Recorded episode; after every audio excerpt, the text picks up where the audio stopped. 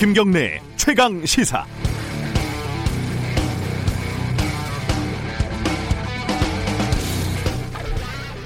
지난 5월 7일 첫 기자회견에서 이용수 전 정대협 대표가 성금 유용 의혹을 제기하면서 지금 사태는 시작이 됐습니다.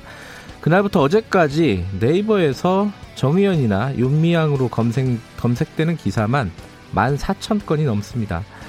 하루에 600건이 좀 넘고 1시간에 30건, 2분의 기사가 하나씩 나왔다는 말입니다. 많아도 너무 많죠. 물론 말도 안 되는 기사도 있었지만 그렇다고 이 상황을 기레기들이 기사를 남발해서 만들어낸 것이다. 이렇게 쉽게 치부할 수가 있을까요? 어, 초기 정의연과 윤미향 당선인의 대응을 잠깐 보면요. 할머니가 섭섭해서 그러는 거다. 배후. 그러니까 할머니를 누군가 부추기고 있는 거다. 정의연을 비난하는 것은 친일이다. 정의연을 비난하는 언론은 나가라. 그리고 회계 내역을 전면적으로 공개할 수는 없다. 이 정도로 요약을 할 수 있습니다. 이런 대응은 지금도 일부 지속되고 있습니다. 위안부, 한일 관계, 당선인, 회계 부정, 후원금 유용, 배신, 추가 폭로. 그게 맞든 안 맞든 모두 발화점이 매우 낮고 인화성이 높은 소재들이고 작은 폭탄들이 연쇄 반응을 일으켜서 거대한 버섯구름을 만들어 버렸습니다. 위기 관리 측면에서 보면은 빵점이 아니라 마이너스 100점입니다. 이를 수습하는 게 아니라 이를 키워나가다가 어느 순간 통제력 자체를 상실한 느낌이고 어느 순간 윤미향 당선인은 보이지도 않습니다. 윤미향 당선인이 속한 더불어민주당의 대응은 어떤가요? 한마디로 기다려보자고 이 기조는 지금도 계속되고 있습니다. 결국 이 모든 혼란을 수습하는 것은 검찰일 수밖에 없는 건가요? 30년 아, 역사의 시민단체 그리고 거대 여당이 지금 상황을 어떻게 인식하고 있는지 궁금할 따름입니다. 5월 28일 목요일 김경래 최강 시사 시작합니다.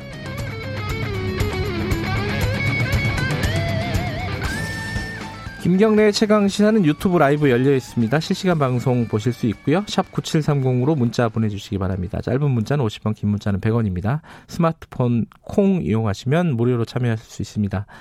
어, 오늘 1부에서는요. 헌법재판소에서 지난해 시끄러웠던 패스트트랙 그, 그 사보임 과정이라고 기억하실 겁니다. 거기에 문제 제기가 있었는데 그게 적법하다는 판단을 내렸습니다.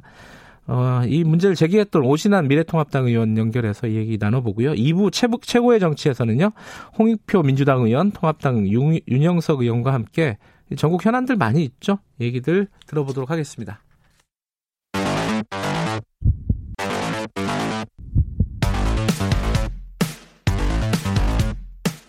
오늘 아침 가장 뜨거운 뉴스 뉴스 unboxing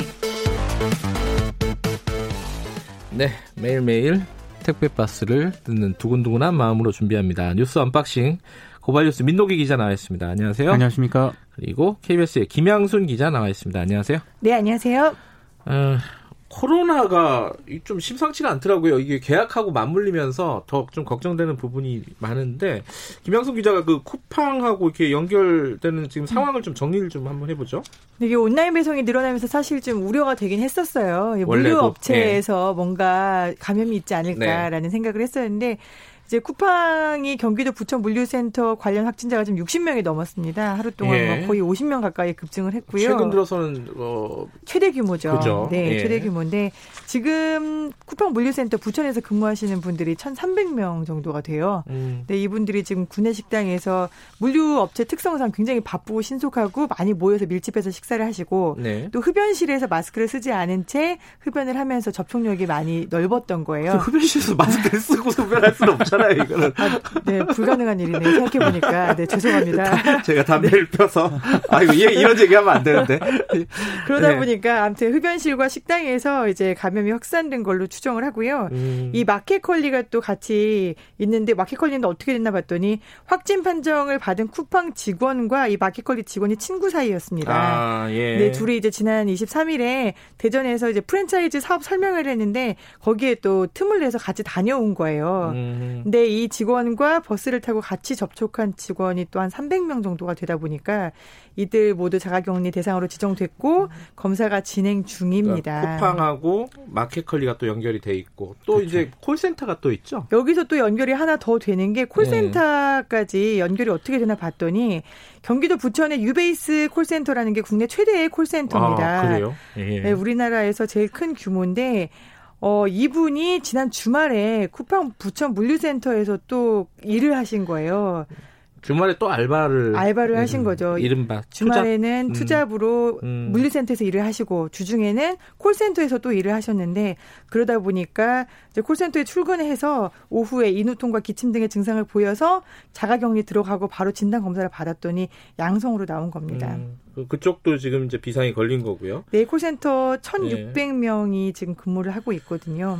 그러니까 쿠팡, 마켓컬리, 어, 콜센터 이렇게 어, 직원들이 굉장히 밀집해서 일을 할 수밖에 없는 공간에서 그렇죠. 지금 감염이 생겼고 지금 말씀하신 대로 이, 이런 이렇게 좀 어, 경제적으로 조금 어려운 분들이 동선이 많을 수밖에 없거든요. 동선이 넓을 수밖에 없어요. 왜냐면 일하러 계속 다녀야 되기 때문에 그렇죠. 주말까지 또 일을 하러 다녔다는 거고. 네.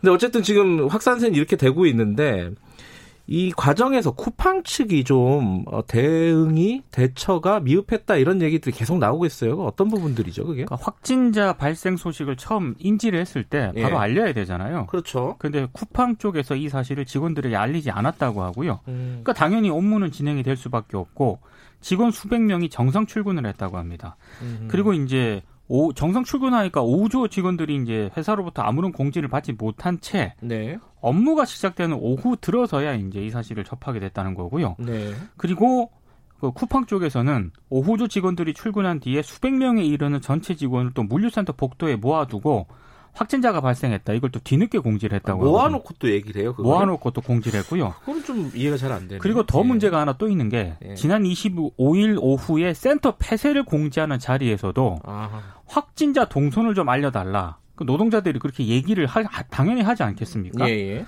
근데 이 질문에 자세한 건 보건당국이 조치를 취할 것이다. 정확한 정보는 잘 모른다. 이런 태도를 계속 유지를 했다고 합니다. 그러니까 예. 정확하게 정보를 알려주지 않았다는 그런 얘기입니다.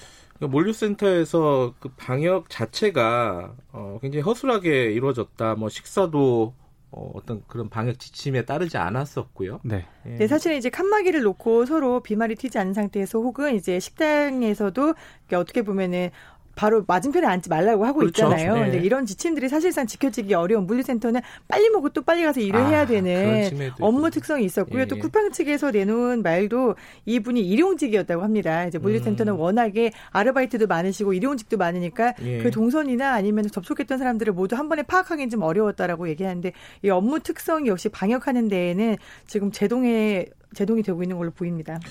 지금 이 쿠팡으로 전염이 된 감염이 된게 네. 그게 이제 이태원으로 시작된 거라고 추정을 해볼 수는 있죠 지금 상황은 그렇습니다. 그렇죠? 예. 네. 그래서 더 이제 문제가 심각한 거고요.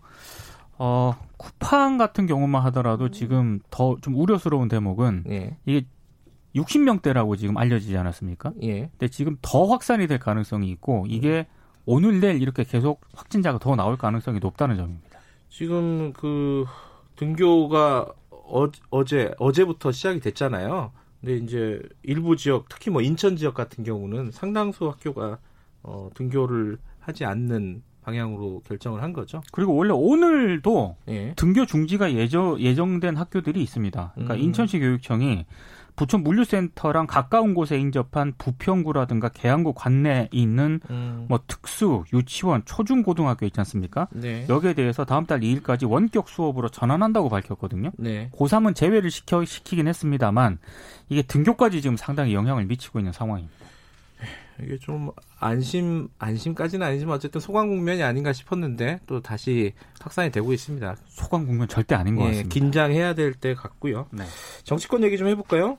어, 김종인 비대위 체제 아, 출범을 했는데 김종인 위원장 역시 어, 언론에 대고 어, 뭐랄까 진짜 주목도가 높아요. 한마디 네. 하면은 언론이 다 받아쓰고 한마디 한마디가 모두 음. 기사화가 됐는데 굉장히 네. 재미있는 발언들이 많아서 네. 일단은 surprise를 하실 것 같습니다. 여러 차례 어떤... 놀라지 마세요라고 얘기를 해가지고 지금 아니, 그렇게 얘기하면 안 놀라잖아요. 네, 진짜 저는 놀랄 준비는 되어 있었는데 아직까지는 네. 놀라지 않았어요. 네. 네, 뭐냐면 어, 과거 미, 경제 민주화처럼 내가 새로운 걸 좀 내놓더라도 너무 놀라지 말아라. 음. 경제 민주화가 사실 좀 신선 하긴 했었죠. 그래서 뭘 내놓으려고 하냐 했더니 아예 지금 말하면 재미가 없다. 또 이렇게 말씀을 하셨고요. 이제 과거에 집착하지 말고 세상 변화에 좀 빨리빨리 적응할 수 있는 정당이 되자. 음. 뭐 이거는 뭐 좋은 말인 것 같습니다. 네. 그리고 스스로가 내가 상당히 파격적인 변화를 가지고 올 거다. 그런데 지금부터 내가 혁신 행보를 할 거에 대해서 반발하지 말아달라라고도 얘기를 했습니다. 음, 그게 놀라지 말라 뭔가를 내놓겠다. 뭔가가 그 뭔가가 뭔가 뭡니까? 좀 헷갈리네. 그 언론 보도를 보니까요. 예. 이제 기본소득제 도입을 미래통합당이 검토를 하고 있는 것 아니냐. 음, 그 이준석 의원도 그 얘기를 했거든요. 네. 예. 근데 또 이게 언론 보도가 조금 나뉘어요. 조선일보는 음. 이걸 검토를 하고 있다는 쪽에 방점을 찍었고 예. 경향신문은 기본소득 하려면 절차가 얼마나 복잡한지 알고 이야기하라 이렇게 선을 그었다. 이렇게 보도를 하고 있거든요. 아, 김정인 위원장이. 김정인 위원장이. 예. 그러니까 네, KBS 좀... 보도에서는 그 뭐 생각하는 것 중에 하나다 또 이렇게 네. 얘기를 했습니다. 아, 이분이 네, 네. 어, 명확하게 얘기를 잘 안 하는 습관이 있으세요. 네. 예. 아, 그래서 어쨌든 뭐 기, 기본소득제가 됐든 뭐가 됐든 놀라운 걸 내놓겠다. 그 놀랍다는 말은 미래통합당에서 그 얘기가 나올지 상상이 잘 안 되는 얘기를 하겠다라는 뜻으로 보이죠. 그러니까 반발하지 네. 마라, 놀라지 마라 한 마디를 더했습니다. 네. 당황하지 마라. 당황하죠. 얘기도 한 마디 더했습니다. 근데 이제 사실은 어. 이 당을 수습하는 것도 있지만 뭐 이름도 바꾸고 할 것 같아요. 하는 것도 있지만은 대선 주자를 준비하는 측면이 강하지 않습니까? 그 네. 대선 주자가 누구냐 이런 질문도 당연히 있었죠. 네, 동아일보의 어. 인터뷰에서 통합당의 차기 대선 주자는 누군가요라고 물었더니 왜 지문이 등장을 합니다. 괄호 열고 언성을 높이며 괄호 닫고 아, 웃음 네. 뭐 이런 거랑 네, 비슷한 아니, 네, 웃음 아니었고요. 네, 괄호 열고 높이며. 언성을 높이며 네. 지금 여기에 대선 주자가 어딨냐 음. 스스로 대선 주자라고 하는 거지 국민들이 네. 이 사람을 대선 주자라고 보겠냐라고 음. 화를 냈다라고 합니다. 어? 얼마 전에 유승민 의원이 대선 나간다 그랬는데 이런 얘기를 아, 인정을 안 하는 것 같습니다. 네. 자기가 만들겠다 이런 네. 뜻이겠죠. 네. 지금 얘기하는 건 이르다 이런 뜻일 거고 어, 여러 가지 뭐 어쨌든 그 강연을 한 거죠. 그 김정인 위원장이 당협위원장들을 상대로 강연을 네. 한 겁니다. 거기서 나온 얘기들이 여러 가지 재밌는 얘기들이 있어요. 그러니까 통합당이 어, 지지층이 이제는 예전처럼 콘크리트가 높지가 않다. 그렇죠. 그렇죠? 이런 네. 얘기도 있고 뭔가 위기감을 가져라. 어, 이런 것 같은데 좀 지켜보도록 하겠습니다. 자, 정의연 얘기 잠깐 해볼게요. 어, 이 당 민주당에서 정의연 그러니까 윤미향 당선인 관련된 거취 여기에 대해서 이해찬 대표가 뭐 강하게 발언을 했죠. 어. 네, 이해찬 대표는 이제 여기에 대해서 잘못이 잘못이 있으면은 고치고 책임질 사람은 책임져야 한다라고 네. 하면서 30년 동안 운동하면서 잘못이나 부족함, 허술한 점도 있을지 모르지만 이런 의혹 제기는 사실에 기반을 해야지 음. 신상 털기식 의혹 뭐 이런 제기에는 굴복해서는 안 된다라고 지속적으로 강조를 했습니다. 뭐 다 그런 건 아니에요. 근데 민, 주당 지도, 지도부가 그죠? 그러니까 김혜영 최고위원 같은 네. 경우에는 정의연 헌신과 성과는 회계 처리 의혹과 분리해서 봐야 되고 네. 당에서도 책임 있는 역할을 해야 한다 이렇게 비판을 했고요. 네. 박용진 의원도 윤 당선자가 해명해야 할 책임이 있다. 침묵 모드로만 있는 것은 적절하지 않다. 그러니까 당 내부에서도 좀 비판적인 목소리가 나오고 있습니다. 지금 7일 날 그 이용수 할머니가 기자회견, 기자회견 했잖아요. 네. 오늘 28일이니까 20일이 넘었어요. 사실은 그렇습니다. 3주 정도 된 건데 뭔가 좀 내놓긴 내놔야 될 것 같은데 계속 이렇게 기다려라 기다려라만 하고 언제까지 기다릴지는. 그러니까 뭐 21대 국회 개원 전에 네. 기자회견 일정을 조율하고 있다라는 그런 얘기도 있고요. 그러면 뭐 이번 아, 21대 주잖아요. 개원은 이번 주 토요일입니다. 네. 토요일인데 네. 그럼 내일밖에 없는 거예요. 내일밖에 없는데 이건 음. 상황을 좀 봐야 될 것 같고요. 예. 또 언론 보도를 보면은 윤미향 당선자를 뭐 검찰 소환할 수도 있다 이런 얘기도 나오거든요. 네. 그 개원하면 이제 소환하기가 좀 어려우니까 또 개원하고 나서 상관없이 소환하겠다 뭐 이런 얘기도 나오고요. 얘기도 있고요. 그래서 네. 보도가 디데이인가요? 네, 조금씩 보도가 좀 나뉘고 있기 때문에 이건 좀 봐야 될 것 같습니다. 네, 내일 어떻게 되는지 봐야지 이제 앞으로 그 그림이 좀 그려지겠네요. 근데 이 와중에 어 지금 이제 정의연과 관련된 뭐 정당한 문제 제기도 있고 뭐 그렇긴 한데 무리한 기사들도 꽤 많이 있지 않습니까? 이 와중에 또 조선일보 기사가 눈에 띄는 게 또 하나 있습니다.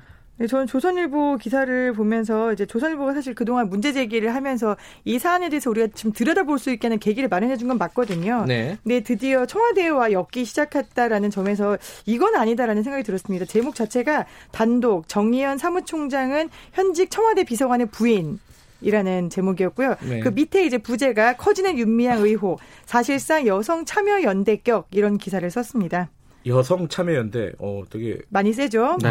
네. 이제 내용을 보면은 정의연의 핵심 간부인 한경희 정의연 사무총장이 네. 정구철 청와대 홍보 비서관, 기획 비서관의 아내인 것으로 알려졌다라고 음. 되어 있습니다. 아마 본인이 확인하진 않았나 봐요. 네. 노무현 정부 청와대에서도 국내 언론 비서관을 지냈다. 뭐 정 비서관은 굉장히 청와대 핵심 인사다라고 하면서 이분이 최근 건강상 이유를 들어서 상의를 표명했는데 네. 요 정황을 가지고 정의연의 사태의 불씨가 청와대 로 옮겨 붙는 것을 막기 위해서 사전 조치로 사의를 표명한 거다. 음흠. 그리고 이제 이 부분에 대해서 정 비서관은 뭐 사의 표명한 거는 벌써 4월인데 사건과 무관하다고 밝혔음에도 불구하고 이렇게 청와대 안에 정의연 출신 그리고 정의연과 연결되어 있는 사람들이 곳곳에 포진해 있기 때문에 청와대와 여당이 정의연을 감싸왔다라는 지적이 있다라고 얘기를 했습니다.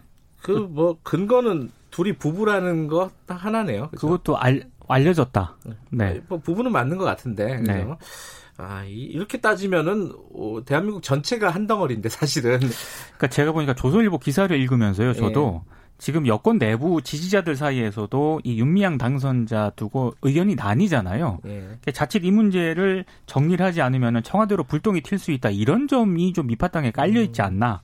이런 생각을 좀 해봤습니다. 네, 조선일보의 시선에는 그런 게 보입니다. 앞서서 이제 박용진 의원이 어 뭐 소신 발언을 했다라고 네. 얘기를 했는데 이런 기사가 있어요. 박용진이 쓴소리를 하면서도 표를 얻는 건 다 이유가 있다. 무슨 말이에요? 박용진의 쓴소리를 여권은 받아들여야 된다. 아, 그런 맥락이죠. 네. 네. 심지어 음. 보수도 박용진을 지지했다. 그렇기 음. 때문에 이제 청와대는 받아들여야 된다라는 이어 그런 음.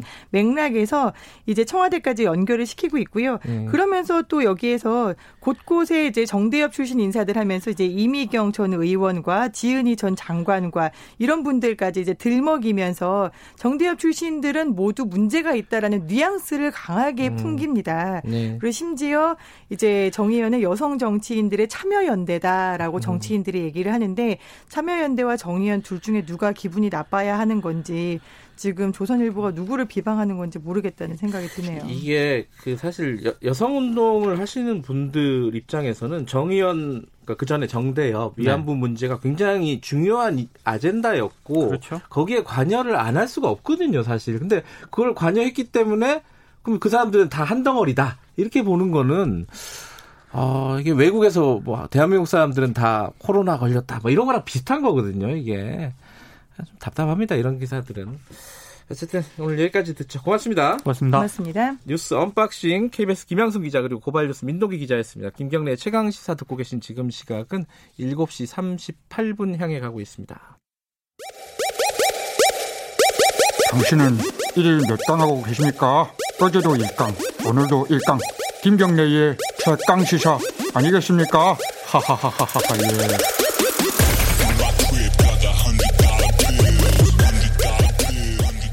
예. 네, 어제 어, 헌법재판소의 판단이 하나 나왔는데요. 작년에 굉장히 시끄러웠던 내용입니다. 그 패스트트랙 처리 과정에서 사개특위 어, 위원회 사보임이 있었는데 그 이걸 바꾼 거예요. 어, 그게 이제 통과시키기 위해서 그런 건데 그것이 부당한 거 아니냐라고 오신한 당시에 어, 바뀐 분이죠. 어, 바른미래당 의원이 어, 권한쟁의 심판 신청을 했는데 그게 기각이 됐습니다. 어, 오신한 의원 연결해서 이 관련 내용 좀 들어보죠. 오신한 의원님 안녕하세요. 예, 안녕하세요. 오신환입니다. 네. 선거 끝나고 어떻게 지내셨어요? 아, 예, 그동안 뭐 바쁘다는 핑계로 만나지 못한 지인들도 보고요. 네, 네. 예, 선거 마무리하고 있습니다. 예. 예. 자, 어, 이제 자, 자, 지난해 문제 제기했던 부분, 그 사, 사보임, 어, 사개특위 위원을 바꾼 것 이것이 부당하다라는 문제 제기를 오신환 의원이 하신 거잖아요. 네네. 이 부분이 이제 헌재에서는 정당하다라는 판단이 나온 거예요. 여기에 대해서는 어떻게 생각하십니까? 네, 이제 제가 권한쟁의 심판을 요청한 것은 네. 이제 국회의장의 권한과 헌법기관인 국회의원의 권한 이두 네. 가지의 쟁점을 요청한 거고요. 네. 어, 어제 이제 헌재 결정이 났는데요. 네. 일단 헌재의 판단을 존중합니다. 네. 아, 다만 이제 어, 개인 국, 국회의원이 헌법기관으로서 어, 입법 심사 권한이 예, 앞으로도 이렇게 에, 에, 비민주적인 음, 어떤 강제 사보임으로 인한 그 네. 운영 행태들이 네. 에, 계속 문제가 될 소지는 있다고 봅니다. 그렇기 음. 때문에 아, 필요하다면 21대 국회에서 네. 어, 국회법을 좀 음, 개정하는 어, 그런 노력들이 필요하지 않을까 저는 이렇게 음. 생각합니다. 예. 그게 지금 지금까지 좀 모호했다는 거죠. 그 규정 자체가 사보임 규정 자체가. 그게 이제 사보임에 대한 규정이 예. 지난 2003년도에 김홍신 전 의원이 네. 에, 헌재에 똑같은 권한쟁의 심판을 했었거든요. 네. 예, 그 이후에 어, 헌재가 합헌 음, 결정을 내고 어, 다시금 국회법을 한번 개정한 적이 있습니다. 그 이후에. 네. 그래서 지금의 국회법이 만들어진 것인데 네. 아 그것조차도 음. 일단은 어 이번 어 헌재 결정으로 인해서 어 여전히 이제 문제의 소지가 남아 있는 것이죠. 그래서 음. 그걸 좀 더 명확하게 할 필요가 있다. 음. 아전 이렇게 판단하고 있습니다. 이게 뭐 흔히 일어나는 일이 아니기 때문에 현실에서 적용할 때 어, 좀 모호한 부분들이 좀 있었던 것 같은데 어찌됐든 네. 말씀하신 대로 뭐 인정은 한다, 그러니까 받아는 네. 드리겠다는 말씀이신데 미래통합당 입장을 보면은 예, 좀 강하게 반발을 했습니다. 자의적인 해석이고 어, 이 원인 제공자들에게 면죄부를 준 거다 이렇게 반발을 했거든요. 어, 네. 오신환 의원님하고 입장이 좀 다른 건가요? 어떻게 보세요? 어 미래통합당 당의 입장도 네. 여전히 이제 그 부분에 대해서 어 문제 의식을 갖고 있는 것인데 어쨌든 헌재가 아, 이 부분에 대해서 기각 결정을 했기 때문에 네. 에, 저희 저희로서는 이제 국회법 그게 48조에 해당하는 조항이거든요. 예. 예, 그, 그, 부- 그 부분에 대한 논란은 뭐 이미 이제 종결이 됐다 이렇게 판단하고요. 예. 다만 이제 헌재 결정에 따라서 필요하다면 네. 국회법을 다시 재개정하는 음. 그런 절차가 있을 수 있겠죠. 예. 예. 아, 그러니까 21대 국회에서는 좀 명확하게 이런 일들이 또 벌어지면 또 이런 어떤 갈등들이 빚어지지 않게 명확하게 규정을 다시 바꾸는 어, 다시 정비하는 그런 절차가 필요하다 이런 말씀이시네요. 네, 지금 미래통합당에 계시잖아요. 그 최근에 현안들 좀 여쭤봐야 될 것 같은데 어, 김종인 비대위 체제가 출범을 했지 않습니까? 여러 가지 네. 오늘 아까 뉴스 브리핑에서도 저희들이 얘기를 나눴, 나눴는데 어, 뭐 놀라지 마라. 뭔가 이게 대대적인 쇄신이라든가 새로운 어떤 구상 같은 것들을 밝힐 것 같은 분위기입니다. 여기 지금 분위기 자체는 어떻게 평가를 하십니까? 어, 어제 이제 전국의 조직위원장들 회의에서 예. 어, 김정인 위원장께서 어, 나름대로의 어떤 앞으로의 방향에 대해서 이야기를 언급했습니다. 네. 예, 그 과정에서 뭐 대부분의 구성원들이 예, 다 동의를 하는 분위기였고요. 네. 왜냐하면 지난 총선에서 어 이제 미래통합당은 처참하게 국민들의 심판을 받았고 네. 그 과정 속에서 변화하지 않으면 또 혁신하지 않으면 안 된다는 이런 공감대가 형성돼 있다고 생각하고요. 네. 그런 위기감들을 가지고 어 저는 하나부터 열까지 모두 좀 변화 어 해야 된다 이렇게 생각하고 있습니다. 예. 네. 지금 그 비대위 명단을 보면요. 어, 청년들이 세명이 들어가고 뭐 이런 구성이 조금 바뀌었습니다. 예전에 비해서는. 어, 네. 어떻게 평가하십니까? 어떤 취지라고 보세요? 어, 일단은 어, 중요한 게 당의 이제 모습이 네. 과거의 구태스러운 모습으로 계속 어, 국민들이 판단하고 있습니다. 그 모습들을 미래지향적으로 바꾸는 과정 속에서 네. 저는 메신저의 역할도 굉장히 중요하다고 생각합니다. 음, 네, 그렇기 때문에 김 김종인 비대위원장의 모습은 예, 메신저로서의 어 역할이기보다는 네. 그 메시지 자체를 변화시키는 역할을 감당하고 네. 새로운 메신저는 이제 새롭게 만들어지는 음. 그런 과도기적인 역할 속에서 저는 다시금 어, 미래통합당의 새로운 메신저가 어, 이렇게 나와야 된다 이렇게 생각하고 음. 있습니다. 예, 그런 역할들을 이번 비대위가 꼭 만들어주길 바라는 마음입니다. 메신저라고 하면은 당의 대표라든가 대권 주자라든가 이런 걸 말씀하시는 건가요?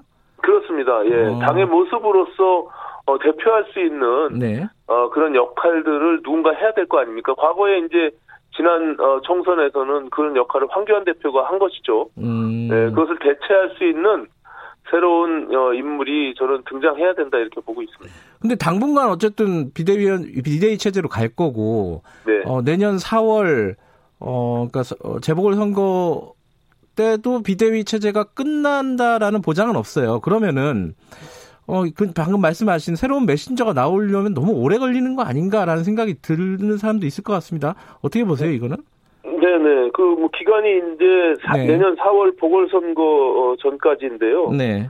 예, 그 기간이, 이, 뭐, 다른 비대위 기간보다 길다, 길다라고 볼 수도 있습니다. 다만, 네. 우리 당의 모습을 어, 환골 탈퇴하기 위한 모습으로 변화시키려면 상당한 기간이 필요하다고 봅니다. 음. 네, 그 과정을 과도기로 보고 있기 때문에 네. 그 기간이 짧던 길던지 간에 저는 네. 그 이후에 만들어질 모습들을 충분히 이번 비대위가 만들어야 된다 이렇게 음. 생각하는 것이죠. 예.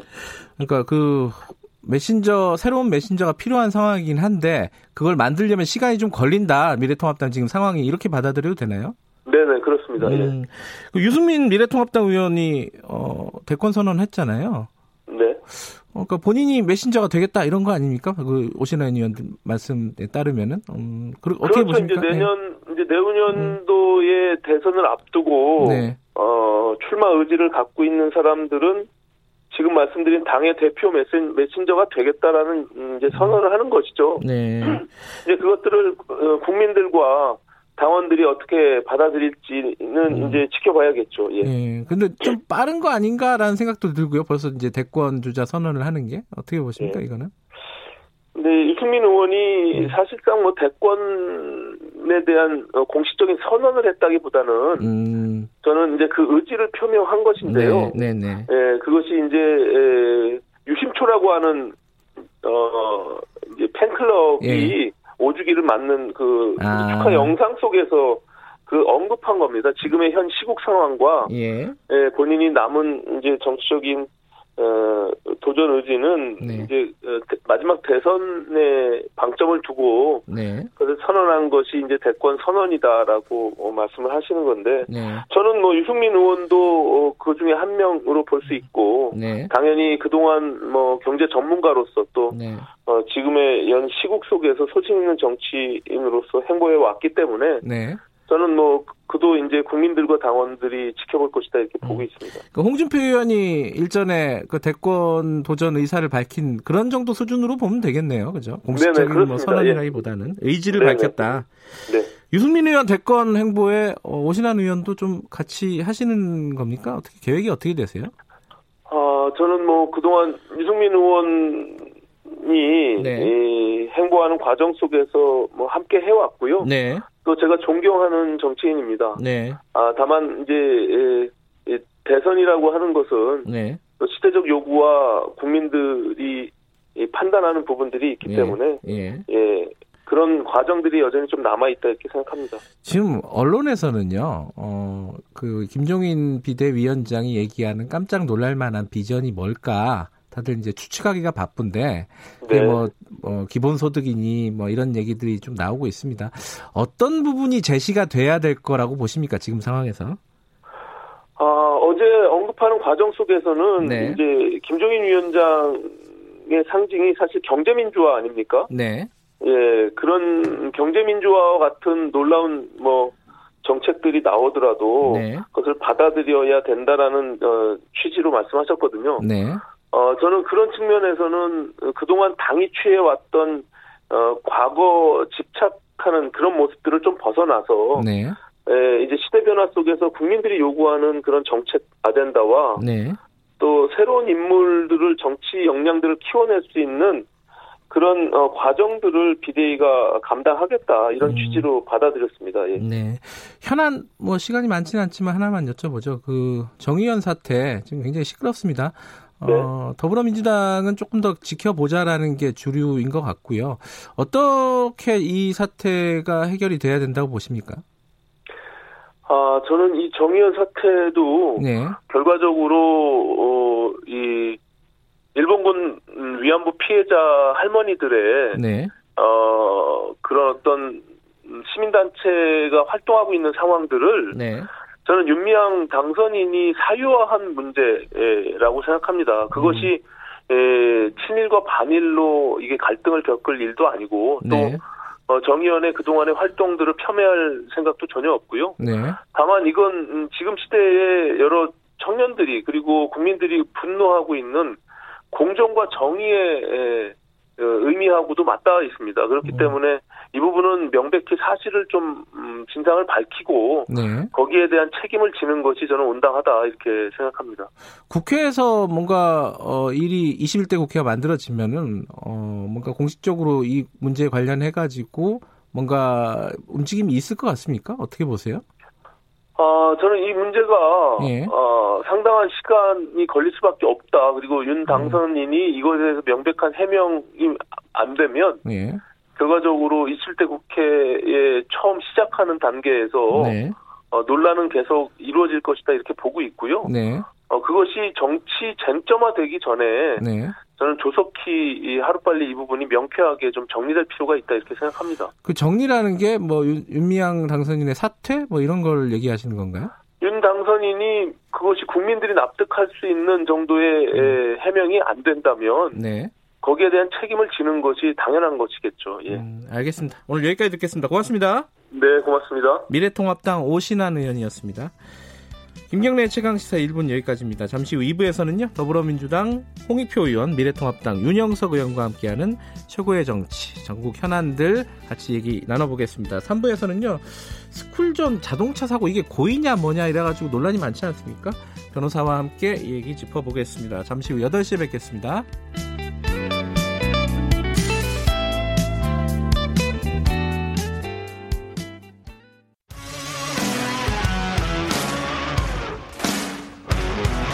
탐사보도 전문 기자 김경래 최강 시사.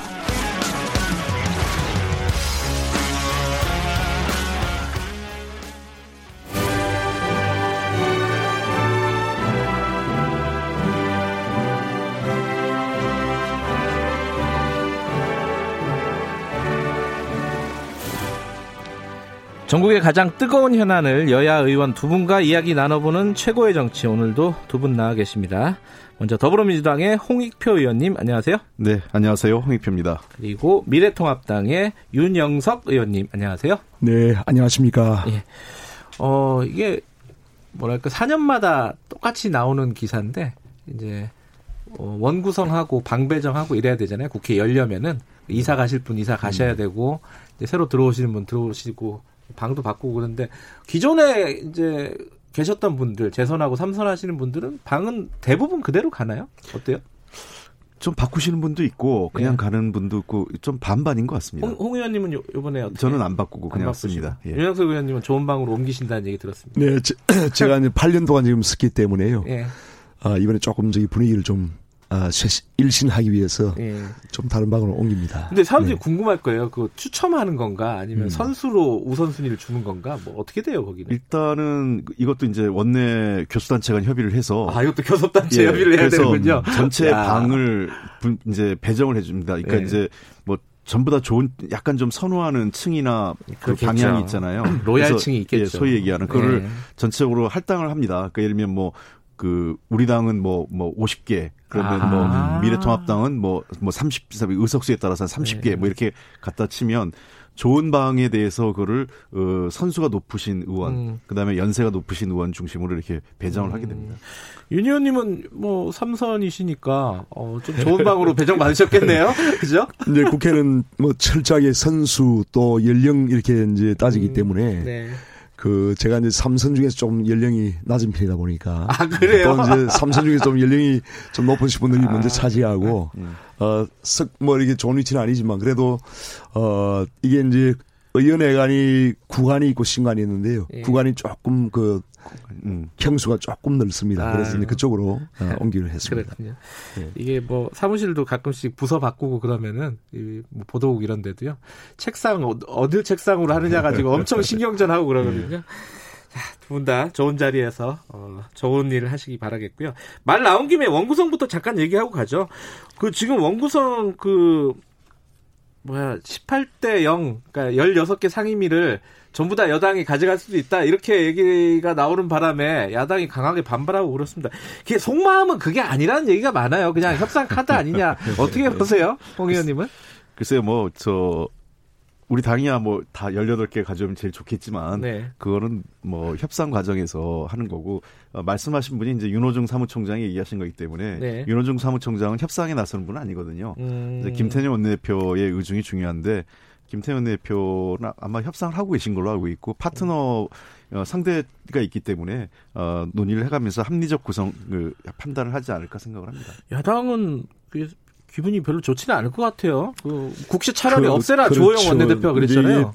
87년 그 민주화 이후에 네. 어, 관행이 이제 의석수대로 그 상임위원장을 배분하는 것이 관, 레로 이렇게 원칙으로 이제 형성되어 있는 거죠. 네. 그래서 이제 지금 민주당이 이제 180석 그 위성 정당을 포함해서 180석인데 아 그렇다 보니 상당히 좀 그 강하게 나오는 것 같아요. 지금 이해찬 대표 또 윤호중 사무총장은 네. 어, 독식을 하겠다는 그런 어, 입장인 것 같고 네. 또 원내대표는 아직까지 이제 그 입장을 명확하게 표, 어, 표명을 하지 않고 있는데 이런 강원 협상 전략을 쓰면서 지금 우리 당을 우리 미래통합당을 지금 압박을 하고 있는 그런 형국인데 이러한 그 모든 민주주의는 그 견제와 균형이 중요하거든요. 그렇기 네. 때문에 어, 상임위원장 배분도 결국은 그 견제와 균형의 원리에 따라서 서로 의석수대로 배분을 하는 것이 맞고 네. 이러한 것이 세계적인 추세입니다. 세계 대다수의 국가가 이러한 그 어, 상임위원장을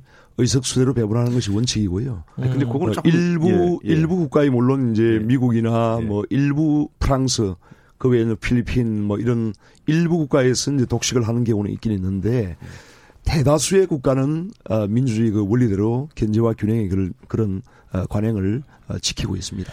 그게 좀 다른 게, 네. 어, 이 이제 승자 독식 네. 상임위원장을 모든, 그러니까 음. 다수당이 다 가져가는 음. 국가가 있고, 네. 또그 의석에 따라서 배분하는 국가가 있는데요. 그, 그 방식은 뭐냐면 대개 대통령제, 그 다음에 소선거구제, 음. 예, 양당제, 이런 특징을 갖고 있는 나라는 승자 독식을 하고 있습니다.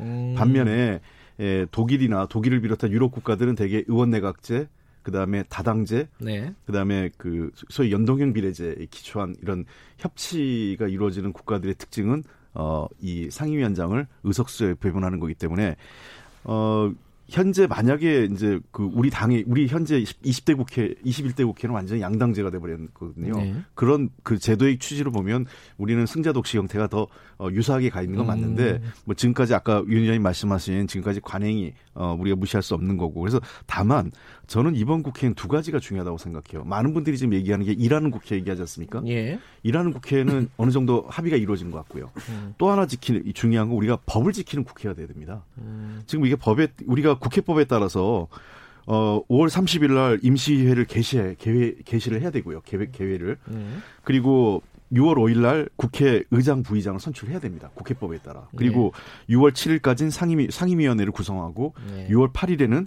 어, 상임위원회 위원장 선출이 국회법 규정이에요. 음. 근데 지금까지 사실은 이 국회가 이 원내 협상이라는 이유로 갖고 이런 법을 그 지키지 않았습니다. 예산안 법정 기할도 그, 그 넘겨가지고 꼭 12월 어, 한 중순쯤에 예. 법안 그 예산안 처리하는 것도 관행 그 잘못된 건데 이제는 관행보다는 법을 지키는 국회가 됐으면 좋겠습니다.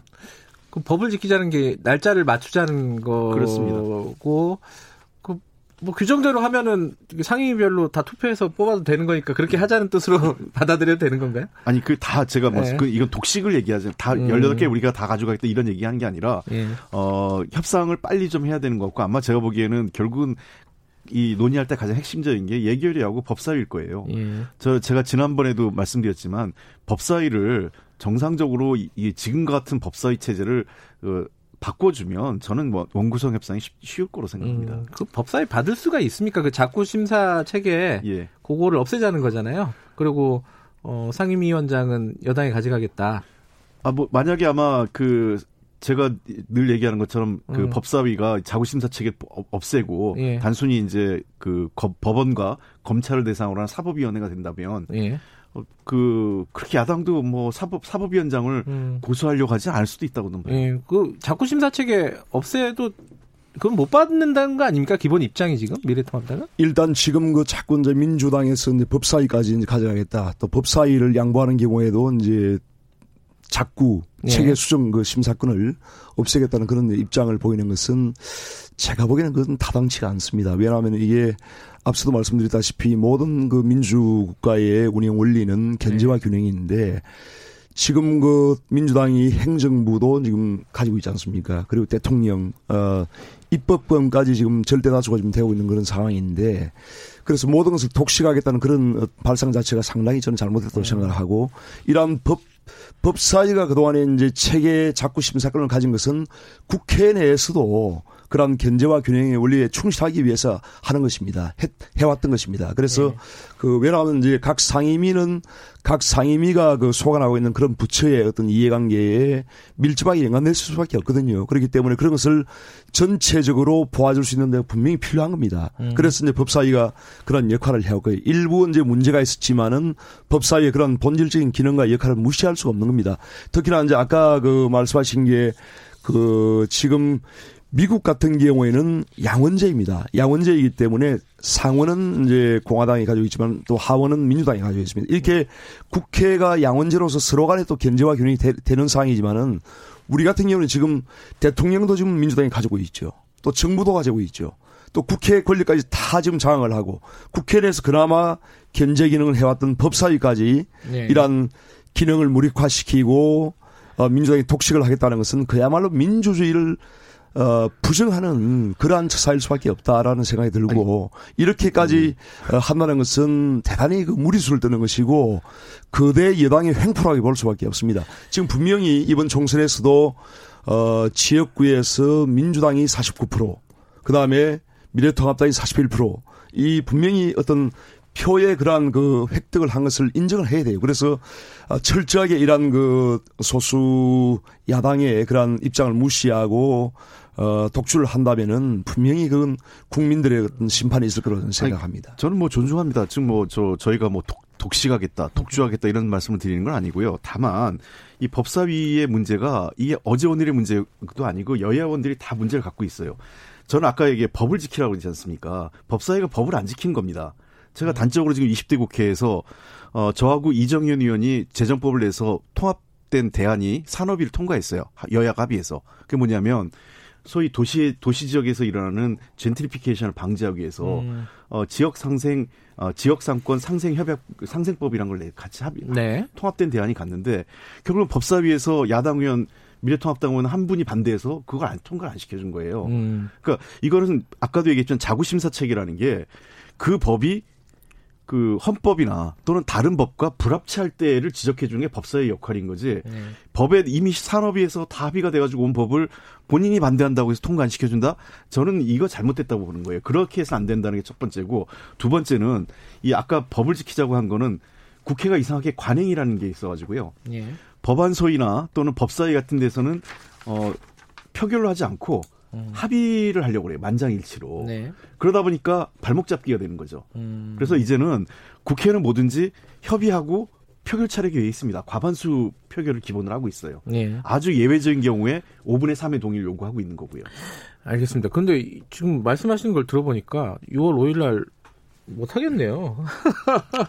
6월 5일 날 반드시 법을 지킨 사람입니다. 6월 5일 날 그 국회의장 선출을 네.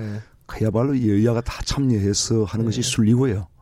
이제 그러기 위해서는 이러한 그 원구성 협상에 있어서 그대 여당이 그러한 의석수대로 어떤 어, 상임위원장 배분을 해왔던 그러한 네. 국회의 관례와 원칙을 존중한다는 그런 어떤 전제가 있어야지 가능하지 이렇게 독식을 한다는데 어떻게 야당이 협조를 하겠습니까? 아니, 그래서 이렇게 만약에 그 독식을 한다면은 20대 국회가 결국은 어 이렇게 파행으로 갔던 것은 그 당시에 민주당이 야당을 인정하지 않고 야당과 협상을 하지 않고 제일 야당을 무시하고 1 플러스 4라고 하는 그런 어떤 이상한 그런 알겠습니다. 비정상적인 그런 어떤 협의체를 통해서 네. 했기 때문에 그런 건데 이러한 그 이러한 것이 결국은 야당을 인정하지 않았기 때문에 이런 파행이 왔거든요. 그런데 이번에도 21대도 이렇게 시작을 하면서 또 이렇게 독식을 하겠다고 하면은 아마 21대 국회는 20대 국회보다 더한 그 파행이 있지 않을까 저는 상당히 우려하고 근데 있습니다. 지금까지 13대 국회부터 20대까지 원구성에 평균 40일이 넘게 걸렸어요. 음.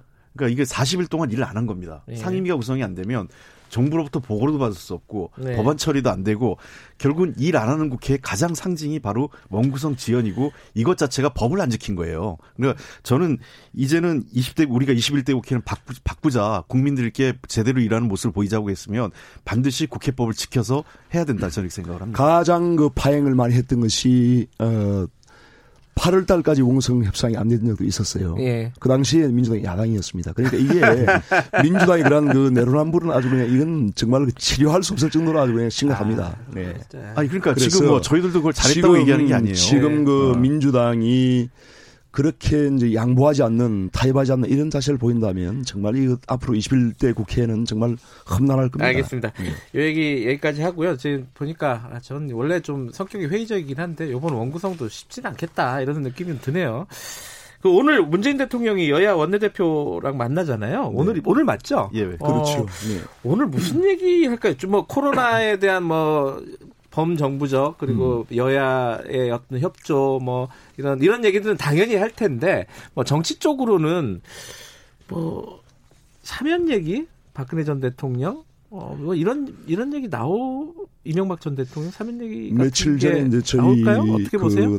미래통합당의 이제 삼선 네. 의원 이상의 그 다선 의원들과 주호영 그 네. 원내대표 간에 간담회가 있었습니다. 그래서 이제 어, 그날 뭐 대통령과의 그런 그 회담에 관해서도 네. 어, 아, 좀 주제가 되었었는데요.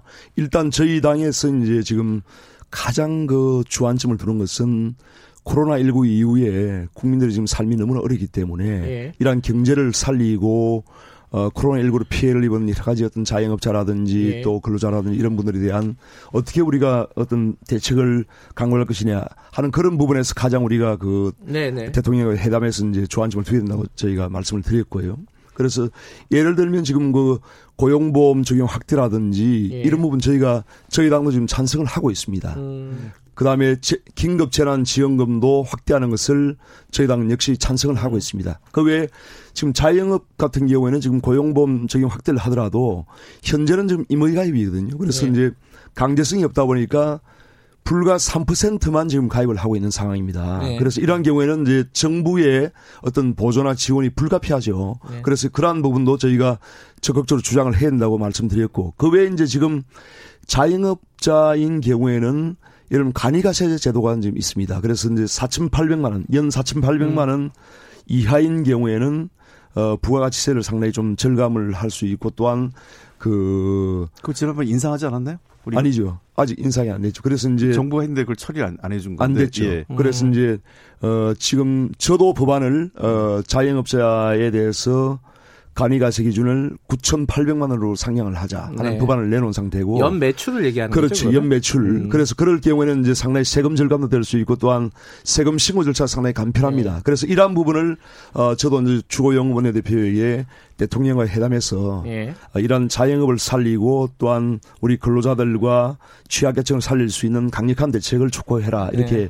주문을 했습니다. 어쨌든 어 제가 여쭤본 거는 그게 아닌데 어쨌든 좋은 사면, 말씀을 하시니까 그러니까 제가 사면에 관한 부분은 아마 들고 어, 가실 거예요. 제가 보기에는 이거는 아직까지 이제 아직 법정 판결이 안 된 상황이기 때문에 네. 오늘의 그 주제는 안 될 겁니다. 아, 네. 그렇군요.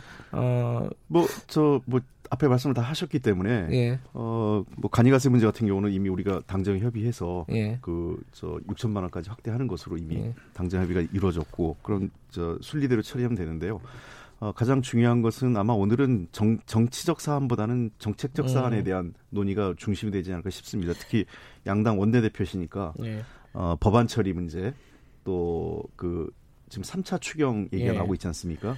그래서 시급한 게 아까 말그 유의원님도 얘기하신 것처럼 중소자영업자나 소상공인 예. 그리고 일반 국민들을 대상으로 해서 우리가 그 지원을 확대해야 되는 예. 어 3차 추경 문제 그리고 질병 어, 질본을 이제 그 청으로 성격하는 음. 문제 등, 즉 정부 조직 개편 등등. 그래 그 외에 이제 여러 가지 시급한 개혁 과제들이 있기 때문에 그런 문제에 대해서 국회가 빨리 원구성을 해서 어, 관련 법안들이나 즉 그 제도들을 좀 정비해 달라는 주문을 하시지 예. 않을까 싶습니다. 예. 기승전 원구성으로 가는군요. 근데 그 어, 3차 추경은 1, 1 2차를 합한 것보다 클 것 같다. 뭐 이런 예상도 이제 여기저기서 나오고 있는데 네. 미래통합당에서는 그 정도의 큰 규모의 3차 추경은 받아들일 수 있는 건가요? 3차 추경이 지금 네. 이제 어 재정 지출이 한 30조. 네. 그리고 이제 금융 부분이 한 125조 정도 지금 음. 어, 구상이 되고 있는 것 같은데요.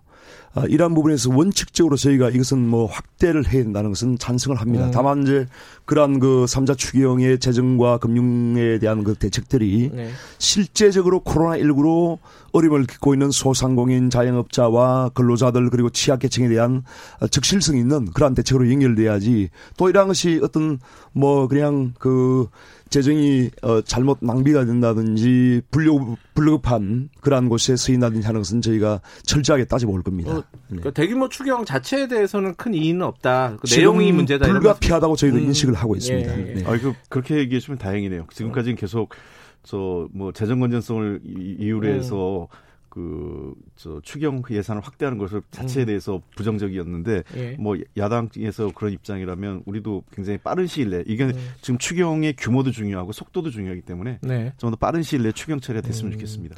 아, 이게 여야 협상이 이렇게 원활하게 잘 되면 좋을 텐데, 오늘처럼. 네, 그, 다른 얘기로 넘어가 볼게요. 그, 윤미향 당선인 얘기 좀 해보겠습니다. 어제 이해찬 대표, 이해찬 대표가, 더불어민주당 대표가, 음, 굴복하지 굴복하면 안 된다 신상털기식 그런 의혹 제기에 이런 얘기를 했습니다. 이, 이 부분에 대해서 왜냐하면 지금 여론조사를 하면은 어, 한 대략 뭐 한 3분의 2 이상이 국민들의 3분의 2 이상이 이 윤미향 당선인이 사퇴를 하는 게 맞다 이런 의견을 보이고 있습니다. 근데 좀 국민들의 의견과 좀 괴리된 어, 어떤 생각을 갖고 계신 게 아닌지라고 생각하는 쪽이 있을 것 같습니다. 홍 의원님 먼저 얘기 좀 들어볼게요.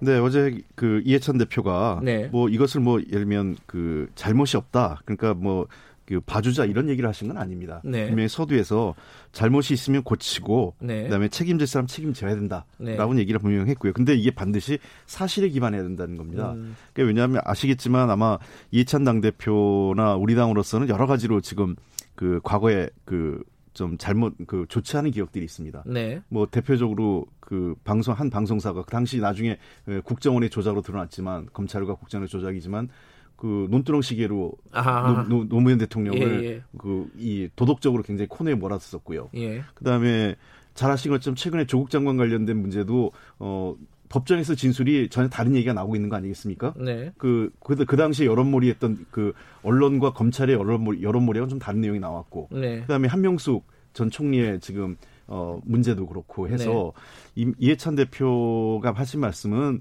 아마 그런 부분을 강조하신 것 같아요. 음. 그러니까 그리고 어, 여러 차례 우리 당내에서도 이러저런 문제가 있는데 네. 사실관계가 분명해지면 그 엄하게 처벌하지만 사실관계를 확인 확인 때까지는 좀더 엄밀하게 음. 그다음에 신중하게 공당이 어 그 지켜보고 하자. 아마 윤미향 대표 문제 윤미향 의원 그 당선자죠. 당선인에 대해서도 아마 그런 기준의 잣대를 들이댄 것 같습니다. 그래서 뭐 봐주자는 게 아니라 어, 책임을 묻되 사실 기반해서 묻자 이런 겁니다. 예, 이건 뭐 윤 의원님 말씀도 먼저 드려야겠네요. 네. 제가 이제 민주당의 그 내부 사정에 이제 깊이 개입되는 그런 말씀을 하고 싶지는 않습니다만은 지금 양정숙 어, 당선인과 네.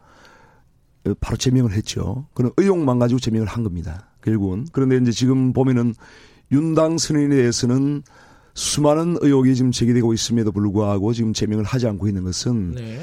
좀 이중잣대가 작동을 하지 않고 있느냐 하는 그런 말씀을 일단 드리고 예. 싶고요. 예. 지금은 음. 이제 어 민주당 이해찬 그 당 대표의 말씀을 들어보면 상당히 국민 눈높이와 상당히 동떨어진 지금 말씀하신다. 왜냐하면 국민들 어 70% 이상이 지금 어, 윤당 선인을 하루빨리 제명을 해야 된다고 지금 나오고 있는데요. 거기서 보면은 보수 지지층뿐만 아니고 민주당 지지층의 57%도 지금 찬성을 하고 있는 제명을 해야 된다고 지금 네. 찬성하고 있는 사퇴를 해야 된다. 네. 그래서 네. 그런 상황인데 이제 이해찬 당대표가 왜 이렇게 이제 국민과 동떨어진 말씀하실까 네. 생각을 해보면은 결국은 이제 지금 정의연의 그 사무총장의 지금 남편이 청와대 홍보 비서관으로 있습니다. 네. 그리고 정의연 출신의 지연희 씨가 또 장관을 했죠. 그 이미 이미경 씨는 또 국회의원을 했습니다.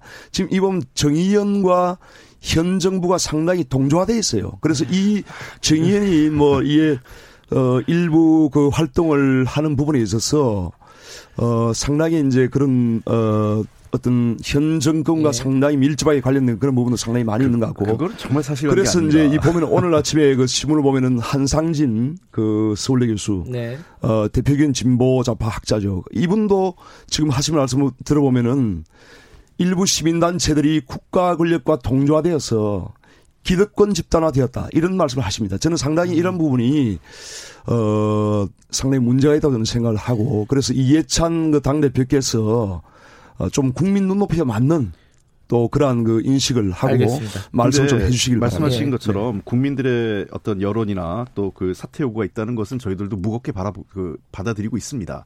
다만 아까 얘기하신 일부 의혹 제기를 하신 건데 어, 양정숙 당선인에 대해서는 당이 어느 정도 확인이 됐기 때문에 해당하는 조치를 취했던 거고요. 음. 지금 우리가 사실관계 차원에 이 문제가 굉장히 오래된 과정이 있기 때문에 사실관계에 대한 시간이 걸리고 있고 네. 본인이 어, 관련된 자료를 제출하겠다고 지금 하고 있어요. 예. 그래서 아마 빠른 저, 빠른 시일 내에 입장도 발표하고 제가 알기엔 이번 주 안으로 아마 그 그럴 가능성이 있는 거로 알고 있는데 두 번째 그리고 정의연과 우리 마치 우리가 우리 뭐 정부하고 여당이 무슨 동조화돼 있다 이런 얘기는 네. 거꾸로 얘기하면 이런 거예요.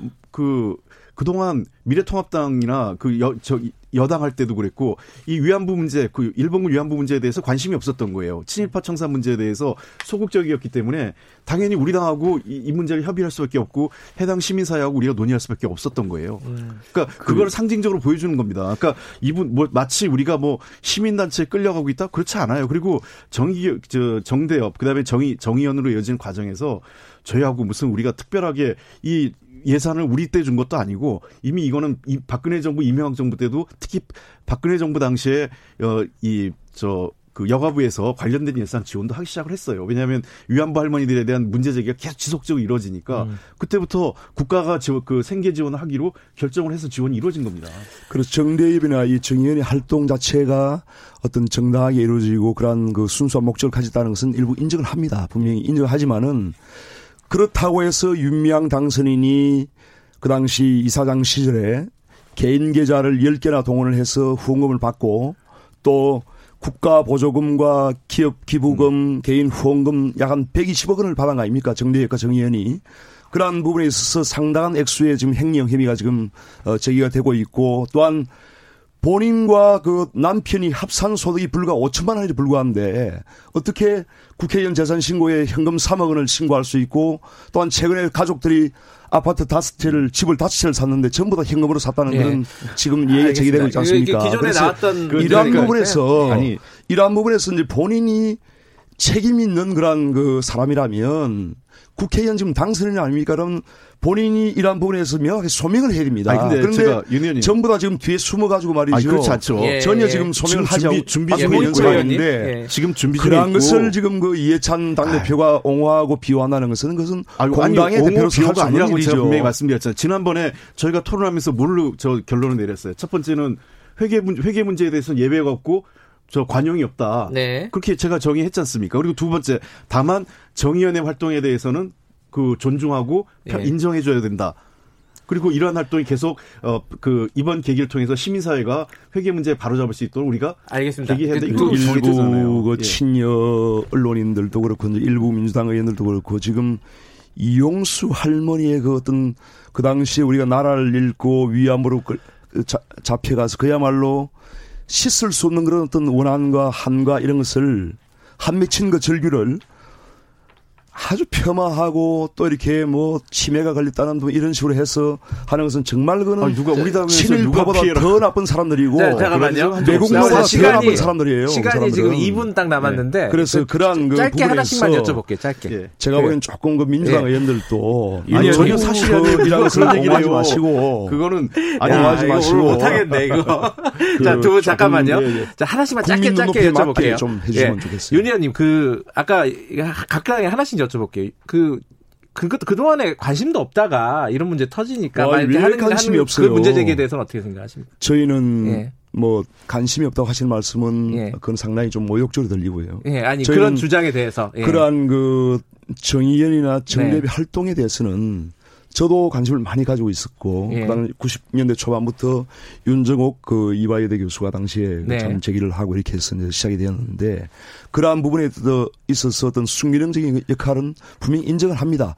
그렇다고 해서 이런 횡령이나 이런 부분이 정당화돼서는 절대 안 되는. 겁니다. 그리고 여당에 네. 하나 여쭤볼 거는 이 검찰이 수사 들어갔잖아요. 네. 어, 그리고 빨리 신속하게 하겠다라고 얘기하는데 또 검찰에 맡겨버리는 건 좀 공당으로서 좀 무책임한 거 아니냐 이거 이거 어떻게 생각하십니까? 아, 그래서 두 가지 같이 합니다. 지금 같이요? 본인도 준비를 하고 있고요. 예. 그래서 아마 저 그 빠른 시일 내에 그 관련된 입장을 밝힐 것으로 제가 알고 있습니다. 이번 주에 나오나요? 가능성이 있다고 제가 알고 있는데. 이번 주 내일인데? 어, 아, 뭐 주말까지 있으니까. 아, 주말도 있군요. 예, 그래서 예, 예. 좀더 시간을 봐야 되는데 아까도 얘기했지만은 이 문제에 대해서 저는 우리 당이 지속적으로 솔직히 그동안 미래통합당에서 이 수요 집회 나간 사람도 별로 없고 그동안 관심도 없었잖아요. 근데 그거 관심 있었다고 아까 말씀하셨고. 자, 여기까지 하겠습니다. 오늘 두 분 고맙습니다. 네, 네 감사합니다. 감사합니다. 최고의 정치 미래통합당 윤영석 의원 그리고 더불어민주당 홍익표 의원이었습니다. 김경래 최강기사 2부는 여기까지고요. 어, 잠시 후 3부에서는 김기식의 식스센스 준비되어 있습니다. 일부 지역국에서는 해당 지역 방송 보내드립니다.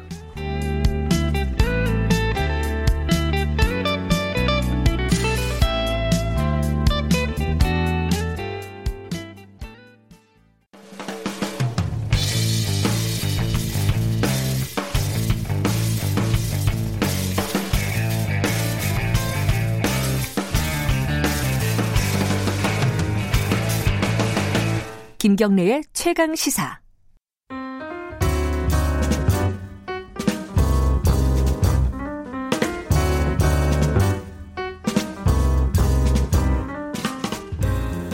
네, 더 나은 미래를 위해서 오늘의 정책을 고민하는 시간입니다. 김기식의 정책 이야기 식스센스 김기식 더미래연구소 정책위원장 나와 계십니다. 안녕하세요. 예, 안녕하세요. 어, 한동안 시, 아까 너무 시끄러워가지고 마음을 진정시키고 홍익표 의원이 나가면서 원구성은 반드시 한다 이러고 한 번더 네. 세게 얘기하고 가셨습니다. 자 오늘 어, 김식 위원장과는 뭐 몇 가지 얘기를 할 텐데 이재용 부회장 검찰 조사부터 얘기를 해보죠. 네, 네. 어 저번에 저희 방송에서도 말씀하셨고 어제 다른 인터뷰에서도 말씀하셨던데 음. 구속영장 칠 거다. 네, 네. 그 근거가 어, 뭡니까? 그게? 아니 뭐 물론 100% 영장 청구를 그렇죠. 할 거다 이렇게 볼 수는 없는데요. 예. 그 우리 국민들이 잘 모르실 텐데 어, 윤석열 그 지금 검찰총장이 네. 과거 그 일산 수사형 검사일 때 네. 현대 정몽구 회장 어, 사건을 수사한 적이 있는데 음. 그때 어 당시 검찰 수뇌부가 사법 처리나 구속영장 신청에 미온적이었을 때 음. 윤석열 총장을 포함한 그 수사팀이 사표를 내놓고 아, 반발을 해가지고 결국은 예, 구속영장 청구와 사법 처리를 관철시킨 바가 있습니다. 음. 그게 이게 그 검사들 안에서는 다 알고 있는 음. 사안인데 네. 과거 윤석열 총장이 그랬던 자기 전력으로 전례로 보면 지금 이제 수사팀에서 구속영장 청구해야 되겠습니다라고 할 때 안 돼라고 막 잡기가 아, 윤석열 총장 입장에서는 그, 아, 어, 예. 아마 어려울 거라는 점도 있고요. 또 하나는 많은 국민들 아시다시피 윤석열 총장이 뭐 박근혜 정부 때도 그렇고 저희 문재인 정부 때도 그렇고 뭐 살아있는 권력에도 나는 칼을 댄다라고 네. 하는 태도를 보였는데 만약에 이 경제 권력이라고 하는 어떻게 보면 어, 건불 10년이라고 어, 정치 권력은 유한하지만 자본의 권력은 영원하다고 그렇죠. 음. 오히려 정치 권력보다 더 힘세다고 하는 경제 권력 앞에 일종의 봐주게 하는 듯한 음. 태도를 취할 경우에는 윤석열 총장이 버티고 있는 그나마의 자기 명분이 무너지기 때문에 결국은 음.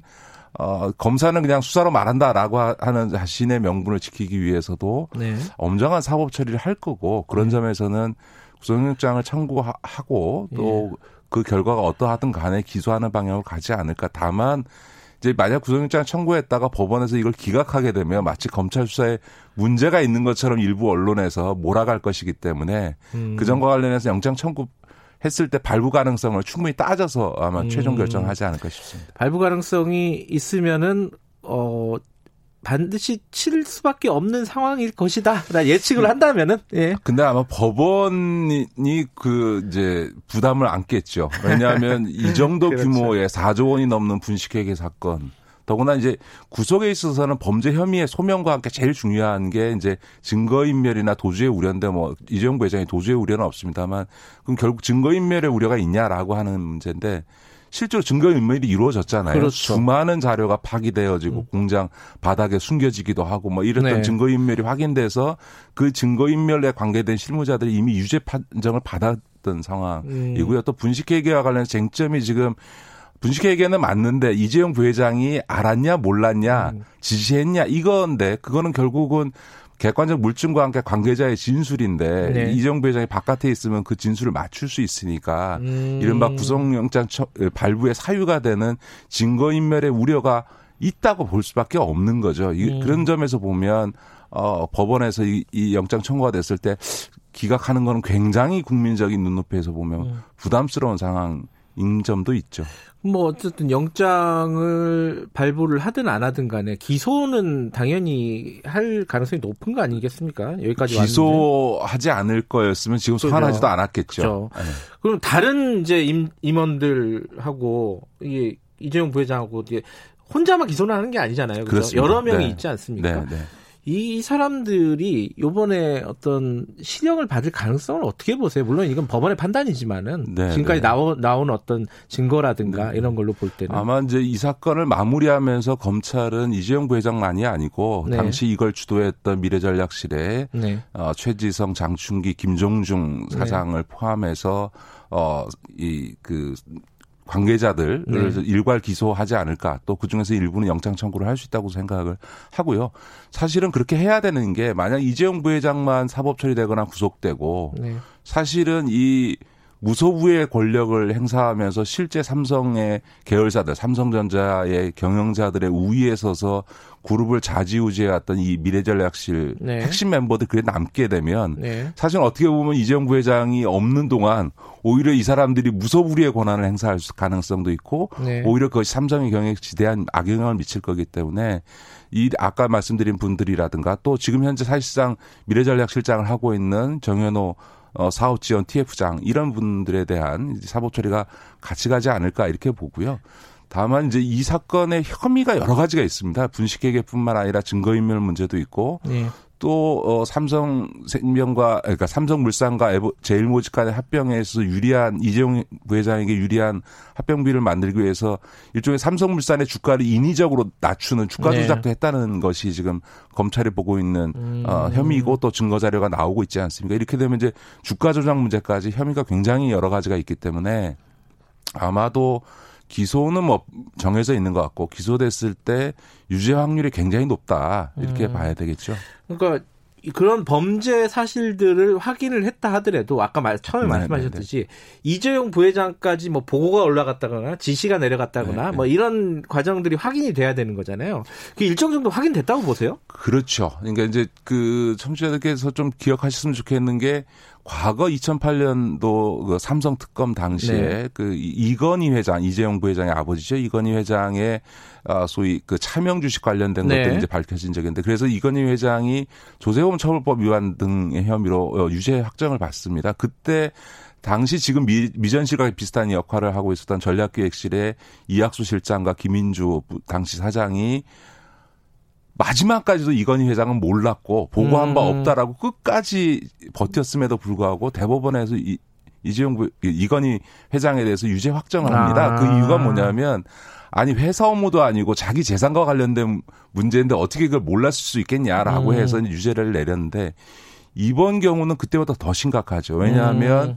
어 그때는 아무런 진술 증거도 안 나왔고 물증도 없었던 거에 비하면 이번에는 이재용 이 부회장의 경영권 승계를 위해서 이 음. 분식회계를 기획했던 기획 문서도 나왔고 네. 그것이 이재용 부회장에게 보고된 문건도 나왔고 그 보고됐다라고 하는 걸 확인해 주는 물증도 나왔고 네. 그것에 대한 이재용 부회장의 반응을 담은 보, 고서가 일 처리를 위해서 실무자들에게 공유됐던 것도 음. 확인됐으니까 2008년도에 비해서 오히려 물증이 나와 있는 상태고요. 음. 더군다나 이건 회사의 업무가 아니고 이재용 부회장 개인의 재산권, 네. 경영권 승계에 관련된 사안인데 아니 이게 아무리 이재용 부회장이 회장이 여기로서니 자기 재산권이 왔다 갔다 하는 문제를 음. 전혀 몰랐다라고 하는 주장을 법원이 받아들이는 음. 거는 아마 어렵겠죠. 최종적으로 궁금한 거는 그러면 이제 뭐 유죄가 나온다 하더라도 네. 집행유예냐 어, 뭐, 법정 구속이냐, 뭐, 뭐, 이런 부분들이 있지 않습니까? 아마 이재용 부회장 측에서 지금 여태까지 이렇게 노력하고 얼마 전에는 뭐 중국도 갔다 오고 뭐 이러면서 이제 하고, 예. 뭐 했던 것 중에 이그 분식회계 사건은 지금 앞서에 있었던 뇌물수수 사건보다 더 심각한 그 양형상의 부담이 생깁니다. 왜냐하면 음. 뇌물 사건으로는 우리 국민들 알다시피 많은 집행유예를 받는 경우들이 꽤 있었는데 음. 지금 이재용 부회장에게 그 혐의를 두고 있는 분식회계에는 그 규모가 지금 4조가 넘거든요. 음. 이런 정도의 규모의 분식회계 사건은 지금 대법원에서 운영한 양형위원회에 따른 양형 기준표의 상에서나 과거 판례로 보면 집행유예를 선고할 수가 없습니다. 그러니까 음. 제가 자주 예를 듭니다만 최근에 있었던 가장 큰 규모의 대, 어, 분식회계 사건이 대우조선 해양 분식회계 예. 사건인데 그게 4조 5천억이었는데 어 그냥 경영 사장이었던 것에 불과한 고재호 사장이 그때 실형 9년을 받았거든요. 음흠. 근데 이, 이 그거는 그냥 경영상의 이유로 혹은 자기의 개인적인 연임을 위한 것이었는데 이재용 부회장의 경우는 자신의 재산적 이익을 위해서 네. 경영권 승계를 위해서 분식회계를 보고받고 지시했던 게 확인된다면 뭐 고재호 사장과 비교했을 때 과연 집행유예를 할 수 있을까? 그건 아마 음. 어떤 판사도 그런 판결은 못할 겁니다. 알겠습니다. 아, 좀 지켜보죠. 이게 근데 뭐 근거들을 들으면은 뭐 예상하신 대로 상식적이라면 상식적인 상황이라면. 음, 뭐 근데 한 가지 말씀드리고 싶은 거는 아 이재용 부회장이 구속되거나 네. 실형을 네. 받으면 삼성 어떻게 되냐 이런 아, 걱정들 그... 많이 하시는데요. 전혀 그럴 필요가 없습니다. 예를 들어 삼성에는 삼성전자가 다고요. 네. 삼성전자에서 제일 중요한 게 일종의 반도체, 휴대폰 네. 이런 부분 아닙니까? 근데 반도체 투자는 이재용 부회장이 없어도 그냥 자동적으로 이루어지게 돼 있습니다. 왜냐하면 중국이 추격해 오고 있고요. 음. 최근에 하려고 하는 파운드리 같은 경우도 어, 지금 이제 메모리 분야에서 중국이 투자를 시작했기 때문에 삼성은 그냥 이재용 부회장과 무관하게 네. 반도체 사업본부의 차원에서 파운드리 투자를 할 수밖에 없는 거기 때문에 지금 이런 어떤 중장기적인 삼성전자의 어떤 이후 발전 방향과 관련된 투자는 이미 거의 다 결정돼 있다. 그래서 걱정하실 필요가 없다. 말라. 네. 네, 알겠습니다. 하지만 어, 아마 그런 움직임이 실제로 보이면은 일부 언론이라든가 경제지라든가 이런 데서 뭐 재벌 죽이기 아니냐라는 프레임을 들고 나올 것은 뭐 안 봐도 요새는 유튜브라고 하더라고요. 네. 안 봐도 비디오가 아니라 안 봐도 유튜브다. 네. 어, 3차 추경 얘기 간단하게 하나 네. 여쭤볼게요. 네. 지금 아까 여야 의원들 얘기 들어보니까 3차 추경을 1차를 넘어서는 대규모로 하는 것 자체는 뭐 크게 네, 네. 뭐 이의가 없다. 네. 근데 이제 규모 어느 정도가 적절하다고 보세요? 재정 건전성 얘기는 계속 나오잖아요. 네, 뭐 네, 네. 야당도 그렇고 이제 기재부도 네, 그렇고 네. 어느 정도 수준이 적당하다고 보세요? 아, 이게 추경은 뭐 대규모 추경을 해야죠. 왜냐하면은 네. 그 이렇게 어려운 상황에서는 적기에 빨리 그 예산을 집행해야만 효과가 나타나거든요. 그런 네. 점에서는 신속하게 추경을 편성해야 되는데 아마 대략 지금 이제 그 30조에서 40조 선에서 그 네. 그 서로 얘기가 오고 하는 것 같은데 대개 이런 경우 여야 협상을 해보면요. 대략 그 중간이 한 35조로 결정이 되더라고요. 그리고 예. 저는 그 정도 규모가 현재로서는 음. 적절하다. 왜냐하면 이걸 또 무한정 어, 키우기만 하는 것이 능사가 아닌 게 예산이라는 게 그냥 전체 규모도 중요하지만 이게 어, 알차게 사업이 준비돼야 되잖아요. 음. 준비되지 않은 상태에서 예산만 배정해 놓으면 네. 오히려 못 쓰거나 음. 혹은 코로나 이, 이 상황과 무관한데 돈이 쓰여지거나 이럴 수 음. 있기 때문에 사실은 준비된 것만큼 이 예산을 집행해야 되고 또 어, 곧 본 예산이 편성되어져서 이제 국회, 전국회에서 예산 심의를 하기 때문에 내년도 예산에 편성해도 좋은 걸 굳이 앞당겨서 어, 음. 할 필요는 없으니까 네네. 그런 점에서 보면 어, 지금으로 보면 한 제가 보기엔 한 35조 선에서 음. 어, 추경안들이 어, 마련되고 통과되는 지 않을까 이렇게 저는 봅니다. 지금 35조 3차 추경을 하면 이거는 국채 발행 적자 편성을 할 수밖에 없는 거잖아요. 그죠. 국채 발행 해야죠. 그죠. 근데 재정 건전성 이게 걱정하는 사람들이 있습니다. 네, 어, 네. 거기에 대해서는 뭐 아무 저 우리나라에서 지금 저희가 국채 어, 국가 어, 채무 비율이 한 40%를 조금 넘겼는데 그런 한국에서 재무건전성 논쟁을 한다 그러면 아마 외국 사람들 다 웃을 겁니다. 아, 왜냐하면 우리나라가 OECD 국가 중에서 가장 낮은 국가 부채율을 기록하고 있고요. EU가 92년도에 그 소위 EU 가입 조건으로 마스트리트 조약이라는 걸 네. 하면서 재정건전성 60%를 설정한 게 거의 국제적으로 유일한 기준인데요. 네. 사실 EU 국가 중에 그걸 지키는 나라가 아무 데도 없습니다. 음. 가장 열심히 지켜왔던 지금 독일도 70%를 넘어가고 있고요. 네. 영국은 112% 정도 되고요. OECD 평균이 109% 정도 되거든요. 음. 그렇게 보면 우리 40%는 너무 건전한 정도가 아니라 너무 우리가 국간을 잘 지켜온 셈이어서 네. 저는 적어도 60% 선까지는 음. GDP 대비 60% 선까지는 국가 아, 부채가 늘어나도 재무 건전 음. 재정 건전성 아무 문제 없다 네. 이렇게 봅니다. 마지막으로 하나만 더요. 네. 이거는 저도 걱정이고 지금 코로나가 여기저기서 지금 확산되고 있습니다. 뭐 물류센터 그리고 뭐 콜센터 이게 다시 확산되고 있고 이태원 감염이 안 끝났어요. 막 7차 네, 감염까지 네, 네. 나오고 이 와중에 2차 등교가 어제 시작이 됐습니다. 일부 학교는 뭐 학생 자체가 확진자가 나와가지고 네, 어, 등교를 네. 못 하고 있는 상황이고 이게 지금 조금 정부가 어, K 방역에 이런 어떤 자신감이 너무 과한 거 아니냐라는 지적이 일부 있습니다. 어떻게 보세요? 이런 부분에 대해서는? 예, 그 교육부로서나 아, 우리 정부에서 지금 이제 학교 등교를 강, 그 이제 강행하는 것에 대해서는 이해는 합니다. 어제 네. 유은혜 부총리가 어 기자회견에서 그 말씀을 하셨지 않습니까? 그러니까 네. 원격 수업으로는 어이 교육권을 제대로 실현할 수가 없다. 음. 정상적인 학교 어, 수 수업을 진행할 네. 수가 없다라고 하는 점을 분명히 했고 그렇기 때문에 등교가 불가피하다라고 네. 하는 점 하나하고 코로나라고 하는 것이 언제 이게 또 다시 발장할지 모르는데 그러면 계속 학교를 안 가고 가면 어떻게 하냐. 이, 이것 때문에 일단 강행을 하고 있습니다만 저도 어, 걱정인 것이 어, 지금 이제 그 지난번 이태원 클럽에서 확인됐듯이 10대, 20대 경우에는 무증상 감염자가 굉장히 음, 많기 때문에 어, 이 학교를 열었을 때 어, 과연 이런 이제 지역사회 감염이 확산되는 결과를 초래할 음. 가능성이 굉장히 높아서 걱정이 있는 거죠. 저는 네.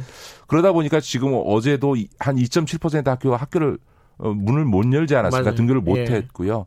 등교한 학생들을 다시 집으로 돌려보내는 일이 벌어지고 있는데 이런 일이 빈발해지고 많아지게 되면 과연 정상적인 학교 운영을 할 수 있겠느냐라고 네. 하는 국민적 우려가 제기되겠죠.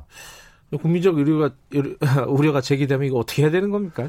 지금 지금 와서 다시 이제 학교 문 닫자 이렇게 할 수도 없는 노릇일 것 같기도 하고. 저는 그런 점에서 제가 누차 말씀드렸습니다만 네. 지금 3학년 그러니까 지금 1학기 진행을 하고 있는데 이 1학기 예. 진행을 무리하게 진행하기보다는 아, 그러니까 지금 한 학년이 1년 동안 하는 건데 그걸 6개월 연장해서 지금 1학기를 올해 말까지 1년간 운영하고 2학기를 내년 봄에 운영하는 거죠. 그래서 그럼 결과적으로 내년에 가면 이제 9월 신학기제가 될 건데 제가 이 말씀 드리는 뭐냐면 어차피 지금 등교도 격주로 해야 되는 상황이고 원격 네. 수업은 네, 수업으로서는 굉장히 결, 함이 많고 그렇다면 차라리 한 학기 동안 해야 될 수업 음. 그 학사 과정을 1년간 진행하게 되면 음. 학교를 지속하면서도 아이들의 학습권을 아. 침해하는 일은 없어지는 상황이 되지 않겠냐. 그래서 올해 9월 학기제를 하는 게 아니라 음. 내년에 9월 신학기제를 하는 것으로 하고 올 1학기를 1년간에 걸쳐서 운영하는 방식으로 좀 학사 운영을 아. 탄력적으로 하는 방식으로 가게 되면 서로 가을에 코로나19가 다시 유행하더라도 대처할 수 있는 이제 버퍼룸이 생기는 예, 거죠. 그러니까 네. 최대한 밀집도 같은 걸 줄여가면서 그렇죠. 원격 수업도 활용해 가면서 1년 동안 한번 1학기를 운영해 보는 건 어떠냐. 그렇죠. 교육 당국도 고민하고 있을 것 같습니다. 그죠? 네, 아마 저는 그 네. 교육청이나 교육부가 검토는 하고 있을 거라고 저는 봅니다. 알겠습니다. 여기까지 드리죠. 고맙습니다. 네, 고맙습니다. 김기식 위원장이었습니다. 김기식, 아, 김경래 최강시사. 김경래 최강시사 듣고 계신 지금 시각은 8시 48분 향해 가고 있습니다.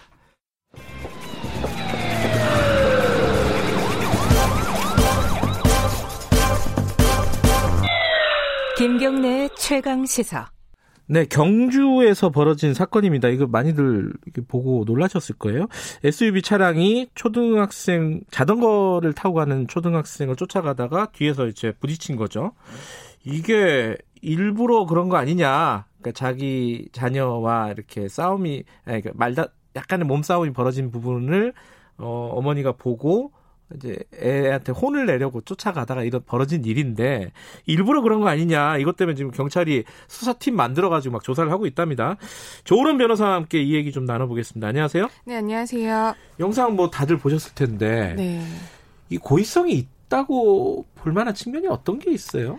일단 이 사건이 가장 중요한 거는 네. 고의가 있는지 없는지 여부를 좀 가려야 되고요. 그렇죠. 고의가 인정이 된다라고 한다면 어떤 고의가 있는지도 한번 살펴봐야 아, 됩니다. 아, 고의도 여러 가지인가요? 네, 음. 왜냐하면은 음. 일단 고의가 있 있다라는 측면에서 먼저 말씀을 드리면 네. 일단 고의라는 게 살인의 고의도 있을 수가 있고 음. 아니면은 얘를 다치게 하겠다 이런 음. 상해의 고의가 있을 수도 있어요. 음. 근데 일단 이 사건이 이제 어머니가 어떻게 보면 화가 나서 자기의 딸을 괴롭힌 아이에게 화가 나서 쫓아간 거잖아요. 네. 근데 쫓아갔는데 뭐 뛰어갔느냐 그게 아니었어요. 자전거를 타고 아이가 쫓아가니 도망가니까 예. 차로 쫓아간 거거든요. 그렇죠, 그렇죠. 그렇게 본다면 충분히 얘, 내가 얘를 쫓아가는 과정에 있어서 어느 정도 사고가 나지 않을까? 아. 이런 예견은 조금 할 수도 있었다고 봅니다. 아, 그... 런데 이게 과연 살인의 고의로까지 볼 수 있느냐? 음... 여기에 대해서는 좀 의견들이 분분한 거죠. 음, 그러니까 그 지금 막 그 화면을 보면서 사람들이 이제 이게 브레이크를 언제 밟았느니 핸들을 어떻게 꺾었느니 이런 거보다 지금 네. 말씀하신 거는 쫓아간 행위 자체가 일정 정도 뭔가 위험하다는 거를 인식하고 쫓아갔을 수 있다. 네, 그럴 수 있다라는 아. 거고요. 왜냐하면 이제 형법에 있어서 예. 고의가 내가 어떤 행동을 이렇게 의지적으로 하겠다라는 음. 확정적인 고의도 있지만 내가 이 일을 하면은 어떻게 되지 않을까 이런 음. 결과에 대한 예견 가능성을 두고 네. 어떤 행동을 했을 때 이거를 확정적 고의는 아니지만 음. 미필적 고의가 있었다라고 봐서 고의. 네 그것도 예. 형법상의 고의로 봅니다. 음. 그렇기 때문에 이 상황만 봐서는 물론 다른 수사 결과가 나와봐야 좀 더 정확히 알겠지만 쫓아갔고 쫓아간 게 그냥 뭐 뛰어간 게 아니라 차를 가지고 쫓아갔고. 굉장히 급박하게 이렇게 아이를 쫓아간 모습이 우리가 CCTV에서 음. 보였잖아요. 그렇게 본다면 어, 추돌의 가능성은 있 그러니까 추돌의 가능성은 어느 정도 예상할 수 있었다. 음. 그렇게 본다면 추돌이 되면 또 애가 다칠 가능성에 대해서 과연 음. 어머니가 예상하지 못했는가 음. 이건 좀 우리가 좀 판단을 해봐야 될 것 같습니다. 경찰이 이제 브레이크를 언제 작동했는지 이런 것들은 차량 기록을 보면은 알 수 있는 부분이기 때문에 그런 좀 조사를 하겠지만은 법적으로 지금 여쭤보는 거니까 고의가 만약에 있다면 지금 말씀하신 그 정도의 고의가 있다면 처벌이 어떤 수위가 되는 거예요? 고의가 있다면 이건 살인의 고의로 봐야 되느냐 아니면은 예. 뭐 상해의 고의로 예. 봐야 되느냐 여기서는 이제 상해가 되려면 자동차는 법에서 현재 위험한 물건으로 보고 있습니다. 아 그래요? 그렇기 때문에 오. 특수 상해가 될 거예요. 아하. 그래서 만약에 뭐 살인이라고 한다면 고의가 결과가 안 나왔잖아요. 예. 그렇기 때문에 살인 미수가 될 거고 음. 살인 미수라고 한다면 뭐 사형 무기징역 5년 이하의 벌금에 음. 처해집니다. 아, 5년 이하의 징역에, 징역에 처해지고 예.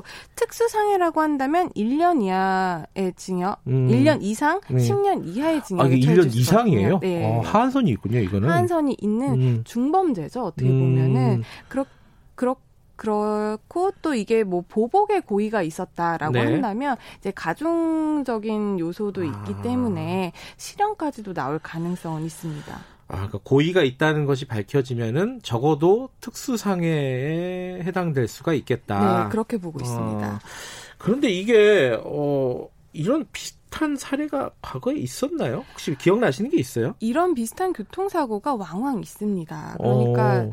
그러니까 우리가 흔히 말하는 보복 운전 있잖아요. 아, 그렇죠, 그렇죠. 그러니까 예. 이번과 같이 자전거를 자동차가 이렇게 추격한 건 아니고 네. 보통 우리가 교, 이제 운전을 하다 보면 보복사 그러니까 보복 운전을 하다가 사고 나는 경우들이 굉장히 많잖아요. 그렇죠. 이게 제 어떻게 좀 한번 해보겠다 이러고 네. 뒤에 이런 것들이 거죠. 거의 다 네. 특수 상해로 아 그래요? 네, 그게 처벌이 되고 있습니다. 처벌이 특수 상해로 되는 거예요? 네. 뭐 도로교통법 위반 이런 게 아니라? 네, 왜냐하면 오. 이제 보복 운전에 대해서는 이 고의가 있잖아요. 도로교통법상 처벌되는 거는 이제 과실입니다. 운전을 하다가 내가 어떤 부주의로 인해서 음, 사고가 그쵸. 났을 때 이제 도로교통법으로 처벌이 되는 거고 이렇게 어떤 고의가 있었다라고 음. 한다면 보복이라는 고의가 있는 거잖아요. 음흠. 그런 운전에 있어서는 현재 뭐 특수 협박, 뭐 특수 상해로 처벌이 되고 있습니다. 이게 운전할 때 그거 하시면 안 됩니다, 진짜로 그죠? 약간 기분 나쁘더라도. 네, 제가 예. 최근에도 처리한 사건 중에 이제 터널에서 끼어들기를 했어요. 예. 다치지 않았거든요. 차도 서로 부딪히지도 예. 않았고 이런 것들이 특, 특수 협박으로 특수 협박으로 또. 되더라고요. 네. 그런데 지금 CCTV를 보면요, 애가 이제 넘어지고 그 차주가 이제 가해자가 네. 문을 열고 나와가지고 애를 일으켜요. 그러고 네. 자전거를 들어주고.